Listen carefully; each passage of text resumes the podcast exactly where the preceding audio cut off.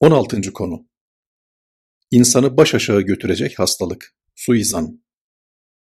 Soru Bir hadis-i şerifte insanların helak olduğunu söyleyen kişinin asıl kendisinin helak olduğu ifade edilmektedir. Suizanda bulunma veya sürekli başkalarını tenkit etme gibi davranışlar bu hadisin şumulüne dahil midir? Cevap Başta Sahih-i Müslim olmak üzere Pek çok sahih hadis kitabında yer alan hadisi şerifte Allah Resulü sallallahu aleyhi ve sellem İza qala er-raculu heleken nas fehuve ehlekuhum Bir kişi insanlar helak oldu dediği zaman onlar içinde en fazla helake maruz kalan kendisi olur buyurmuştur. Bu mübarek beyan cevami ülkelim yani az sözle çok mana ifade eden bir söz olduğundan pek çok hakikati muhtevidir. Bu hakikatlerden biri de soruda ifade edildiği üzere insanın başkaları hakkında suizanda bulunmasıdır. Zira biri hakkında o helak olmuştur diyecek ölçüde ileri geri konuşma, bir iki hakkında onun işi bitmiştir gibi sözler söyleme hep suizanın neticesidir. Halbuki Resul-i Ekrem Efendimiz aleyhi ekmelüttehaya asıl işi bitmiş olanın başkaları hakkında o tür beyanlarda bulunan kişiler olduğunu haber vermektedir.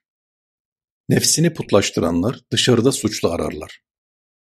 Suizan neticesi olarak başkaları aleyhinde ileri geri laflar etmenin içinde egoizm, egosantrizm, hatta her şeyi kendisine bağlama gibi bir narsizm vardır. Herkesi ayıplayan, herkes için bir suç bulan insan, hiç farkına varmadan kendisini bir mabut haline getiriyor, kendisine tapıyor ve aynanın karşısına geçip yok böyle birisi, bir sengine yekpare acem mülki fedadır mülahazalarına giriyor demektir. Hüsnü zandan mahrum fakat suizanla kilitli bir insan, başkasının namaz gibi çok önemli bir ibadetini bile bir şekilde kendi suizanına kurban edebilir. Mesela namaz kılan birisini gördüğünde onun hakkında acaba bu kişi namazla tam bütünleşebildi mi şeklinde bir düşünceye girebilir. Fakat böyle bir düşüncenin karşısına Efendimizin sallallahu aleyhi ve sellem yarıp da kalbine mi baktın beyanı çıkacaktır. Biz kimsenin kalbini bilemeyiz. Zahiren şekli ve suri namaz kıldığını zannettiğimiz bir insan belki de derinlemesine ve duyarak o namazı ifa ediyordur. Dolayısıyla namazın doğrusunu anlatma, mümin sıfatlarını ortaya koyma gibi mevzularda doğruları dile getirme vazifemiz olsa da falanın filanın kıldığı namaz veya tuttuğu oruç hakkında olumsuz mülahazalara girmekten, hele de bunu seslendirmekten mutlaka kaçınmalıyız. Zira başkalarının yaptığı ibadetü taate ön yargı ve niyet okumalarla bakmak korkunç bir suizandır. Öyle bir suizan manevi olarak insanın baş aşağı gitmesine sebep olabilir. Allah Celle Celaluhu da ey iman edenler zandan çok sakının çünkü zanların bir kısmı günahtır. Birbirinizin gizli hallerini araştırmayın. Kavli kerimiyle suizanı kesin ve net bir şekilde yasaklamaktadır. Bu itibarla başkalarına bakarken onlar hakkında hüsnü zanla esas teşkil edebilecek bir husus söz konusu olduğu müddetçe hep hüsnü zanla bakmak gerekir. Öyle ki karşıdaki kişinin hüsnü zan edilebilecek tek bir yönü olsa bile hüsnü zan esas alınmalı, suizandan kaçınılmalıdır. Mesela birisinin ahiret sermayesi olarak sadece bir kelimeyi tevhid veya kelimeyi şehadeti vardır. Zahiren salih amelini göremediğimiz bu kişi hakkındaki kanaatimiz, bu kardeşim kelime-i şehadeti yürekten söylemiş ve onun bu sözü nezd-i uluhiyette yüksek bir kıymete ulaşmış olabilir. Dolayısıyla o tek bir kelime-i şehadetle kurtuluşa erebilir şeklinde olmalıdır. Beri taraftan kendimiz hakkında günde beş vakit değil, beş vaktin üzerine elli vakit kaza namazı ilave etsek yine de işin içine riya ve sum'a karışmış olabileceği şüphesiyle helak olabileceğimiz endişesini taşımalıyız. Misalleri çoğaltabiliriz. Mesela ferdi ibadetlerini eksik noksan yerine getirdiğinden dolayı zahiren Allah'la irtibatı zayıf görünen birisi, insanlarla münasebetlerinde hep doğru konuşuyor, sözlerine hiç yalan bulaştırmıyordur. Biz onun bu tavrını Allah'tan korkmasına hamletmeli ve onun hakkında bu kişi konuşmalarında bu kadar hassas olduğuna göre demek ki Allah'la çok güçlü bir münasebeti var demeliyiz. Keza haramlara karşı çok hassas olan, haramın bir arpasını bile ağzına götürmeyen, kendisine yapmadığı bir işin karşılığı verildiğinde onu hak etmediğini düşünerek reddeden bir insanın bu davranışları öyle güzeldir ki onları Allah rızasıyla irtibatlandırmayınca izah edemeyiz. Dolayısıyla bütün bu durumlar karşısında o kişinin Allah'la münasebeti konusunda hep hüsnü zanda bulunmalıyız. Denge Hüsnü zan, ademi itimat. Ancak ifrat ve tefritlerden uzak kalıp, meseleyi ekmeliyet ve etemmiyet mülahazasına bağlayacak olursak, şu kıstası da hiçbir zaman göz ardı etmemeliyiz. Özellikle gelgitlerine şahit olunan kimseler hakkında hüsnü zan disiplini, ademi itimat disiplini ile birlikte ele alınır. Çünkü hüsnü zan ettiğimiz kişi zaman zaman istikamet çizgisinden sapıyorsa, sanıldığı kadar kamil ve mükemmel bir insan olmayabilir. Bu açıdan söz konusu kişi hakkında hüsnü zan içinde bulunsak da mülahaza dairemizi açık tutar, endişe ettiğimiz hususlardan dolayı ona bir kısım hayati vazifeler verme veya çok önemli işler emanet etme gibi mevzularda temkinli davranırız. Fakat böyle bir durumda bile durumu rapor ederken ben falana karşı çok güven duymuyorum. Filan çok itimat edilir bir şahıs değildir şeklinde suizan ifade eden söz söylemenin hakkımız olmadığını bilmemiz gerekir. O halde biz başkalarına bakarken en küçük amellerin bile onları Allah indinde kurtarabileceğini düşünmeli, hatalarına nazarı müsamaha ile bakmalı ve onlar aleyhinde söz söylemekten kaçınmalıyız. Nitekim asr-ı saadette yaşanan bir hadise, müminlere bu konuda önemli dersler vermektedir. Şöyle ki, içkinin henüz yeni haram kılındığı dönemde bir sahabi pek çok defa sarhoş olarak yakalanmış ve tedip edilmişti. O bir keresinde de huzuru Risalet Penahi'ye aynı suçtan dolayı getirilerek tedip edilmişti de orada bulunanlardan birisi onu kastederek Allah cezanı versin, sen ne kötü adamsın, bu kaçıncı oldu, böyle huzura geliyorsun türünden sözler sarf etmişti. Bunu duyan Allah Resulü sallallahu aleyhi ve sellem, böyle sözler söylemeyin, Öyle sözlerle kardeşinize karşı şeytana yardımcı olmayın. Allah'a yemin ederim ki o Allah ve Resulünü çok sever buyurmuştu.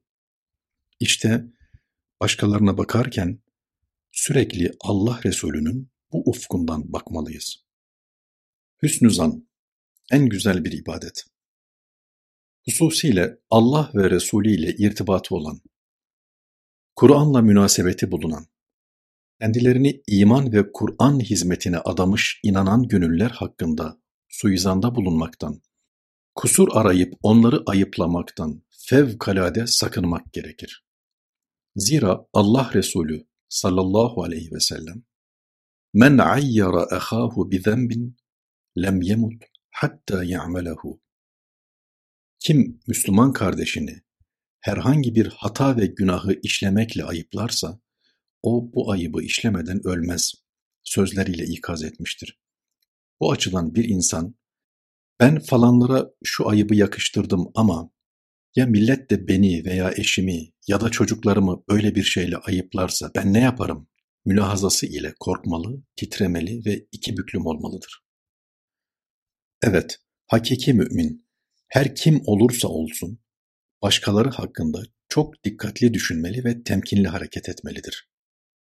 Bilindiği üzere hep uyanık olma anlamına gelen teyakkuz, sofiliğin ilk basamağıdır. Mümin Allah yolunda yürürken sürekli gözleri açık olarak yürümeli, düşüncelerini mümkün oldukça hüsnü zanla bağlamalı, katiyen suizan günahına girmemelidir. Zaten Resul-i Ekrem Efendimiz sallallahu aleyhi ve sellem husnü zanni min husnil ibade hüsnü zan sahibi olması kişinin kulluğunun güzelliğindendir buyurmak suretiyle bize yüce bir ufuk olarak hüsnü zannı göstermektedir.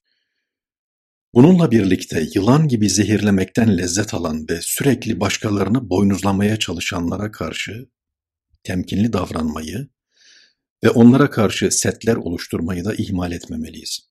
Fakat sizin bu konuda temkinli hareket etmeniz, hakkınızda türlü türlü komplolar planlayan insanların hidayetleri adına duada bulunmanıza mani olmamalıdır. Bundan dolayıdır ki 50 senedir aleyhimde yazı yazan insanlarla ilgili aklıma cehenneme gitmeleri yönünde bir düşünce geldiğinde hemen hayır ya Rabbi bahtına düştüm ne olur cehennemle onlara azap etme. Kalplerine iman koy. Onları da imanla serfiraz kıl diye dua ediyorum. Fakat yaşadığınız mağduriyet ve mazlumiyetler karşısında Allah size farklı bir tercih hakkı da lütfetmiştir. İsterseniz Allah'ım onların haklarından gel. Onları hezimete uğrat. Birliklerini paramparça hale getir. Cemiyetlerini dağıt. Düzenlerini başlarına yık diyebilirsiniz. Bütün bunları söylemek sizin hakkınızdır.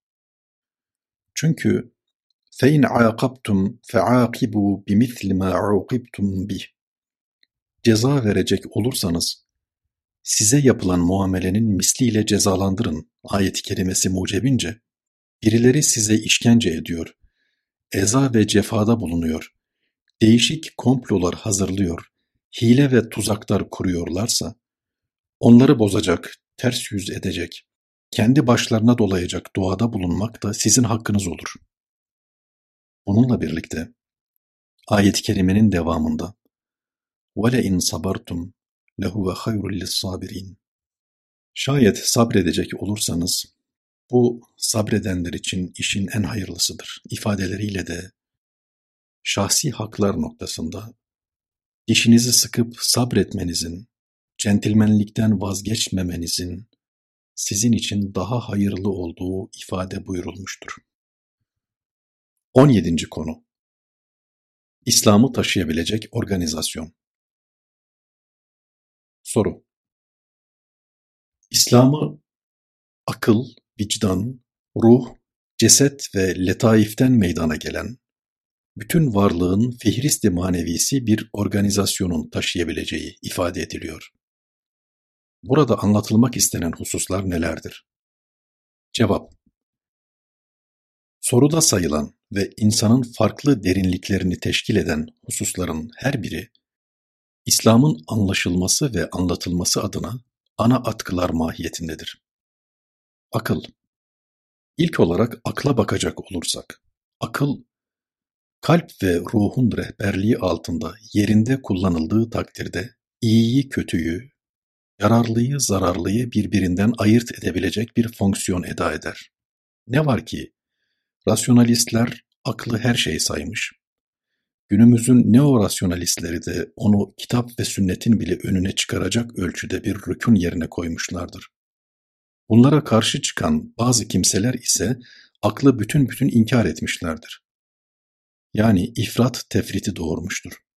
Bugün İslam dünyasının genel durumuna bakılacak olursa, aklın bütün fonksiyonlarıyla nasıl ihmal edildiği ve bu konuda tefrite doğru nasıl yuvarlandığı görülecektir.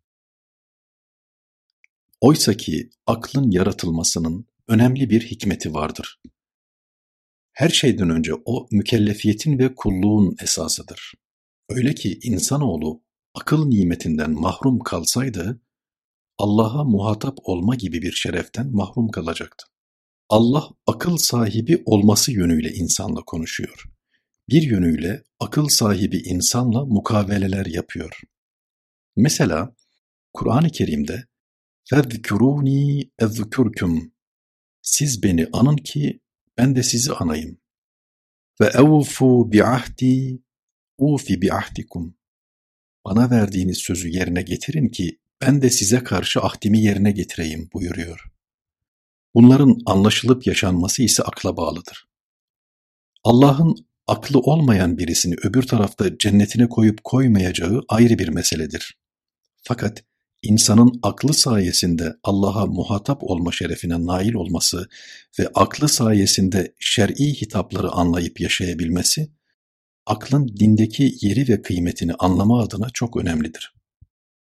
Bunların yanı sıra görülüp duyulan şeyleri anlamanın esas unsuru da akıldır. Fakat aklın da kendisine göre belli bir dairesi vardır.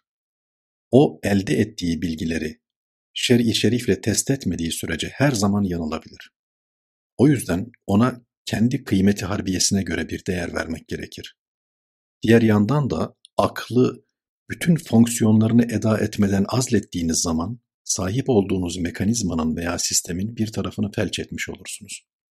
Dolayısıyla böyle bir sistemin kendisinden beklenen fonksiyonu eda etmesi mümkün olmaz.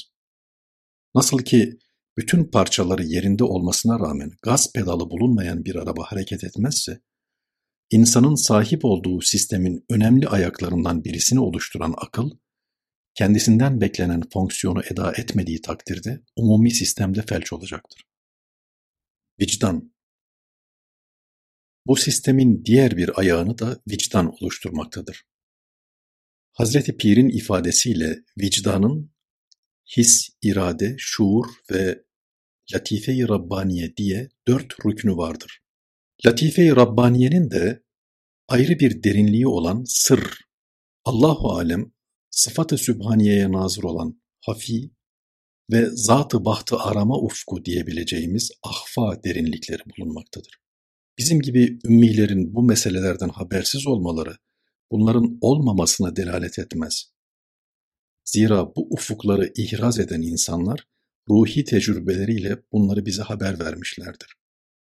İşte vicdan mekanizmasını oluşturan bütün bu unsurların bir araya gelmesiyle Hazreti Pir'in dikkat çektiği hadz hasıl olacaktır. Buna iç sezgi, iç değerlendirme veya iç tahlil de diyebilirsiniz. İnsan dış alemde olup biten şeyleri bununla süzgeçten geçirir ve doğru bir şekilde kavrar. Fakat vicdana ait unsurlardan bir tanesi bile ihmal edilecek olursa, vicdan tam olarak işletilemeyecektir. İnsan organizasyonunun çok önemli bir rüknü olan vicdan mekanizmasını devreden çıkardığınız zaman, insan denen varlığı da felç etmiş olursunuz. Bu durumda onun iskeletinin, maddi yapısının, yüz çizgilerinin, göz, kulak, dil, dudak, burun yapısının vesaire çok güzel olmasının da bir önemi kalmayacaktır. Ruh Ruh da bu sırlı organizmanın önemli rükünlerinden biridir. O latife-i Rabbaniye'nin üstünde bir sistemdir. Veliler seyri suluki ruhani güzergahını belirlerken latife-i Rabbaniye'den ruha hareket edileceğini söylemişlerdir. Ruhun bir ilahiliği vardır. Ruh Cenab-ı Hakk'ın nefhay ilahisi olması itibarıyla alemi uluhiyetten bize gelmiş şebnemi üzerinde terü taze bir armağandır. Biz onunla duyulur, onunla bilinir, onunla görülür ve onunla gözetiliriz. O Allah'a ait bir emanettir. Dolayısıyla Latife-i Rabbaniye'den ruh ufkuna sıçrama en başta Allah'tan bize emanet edilen bu nefhay-i ilahiyeye karşı saygının ifadesidir. Aynı zamanda bu bir ufuktur. Onun ilahiliğini ancak ruh ufkuna çıkanlar tam duyabilirler. Latife-i Rabbaniye'ye mazhar olma önemli bir paye olsa da, orada emekleyen ve ruh ufkuna çıkamayan insanlar, o hususta çok fazla bir şey duyamazlar. Ceset Bunlara bir de insanın maddi varlığı olan cesedi ilave ediyoruz. İnsanın manevi yanını oluşturan akıl, vicdan, kalp ve ruh gibi sistemler çok önemli olduğu gibi, onun maddi yanını oluşturan cesedin de kendisine göre ayrı bir önemi vardır. Her şeyden önce Allah'a kullukta bulunabilme, namaz, oruç ve haç gibi ibadetleri yerine getirebilme, bu sistemin doğru çalıştırılmasına bağlıdır. Biz namaz kılmakla, Allah'ın huzurunda el pençe divan durmakla, kıraatte bulunmakla vesaire neyin hasıl olduğunun farkında olmadığımız gibi bunların nasıl geriye dönüşü olacağını da bilemiyoruz.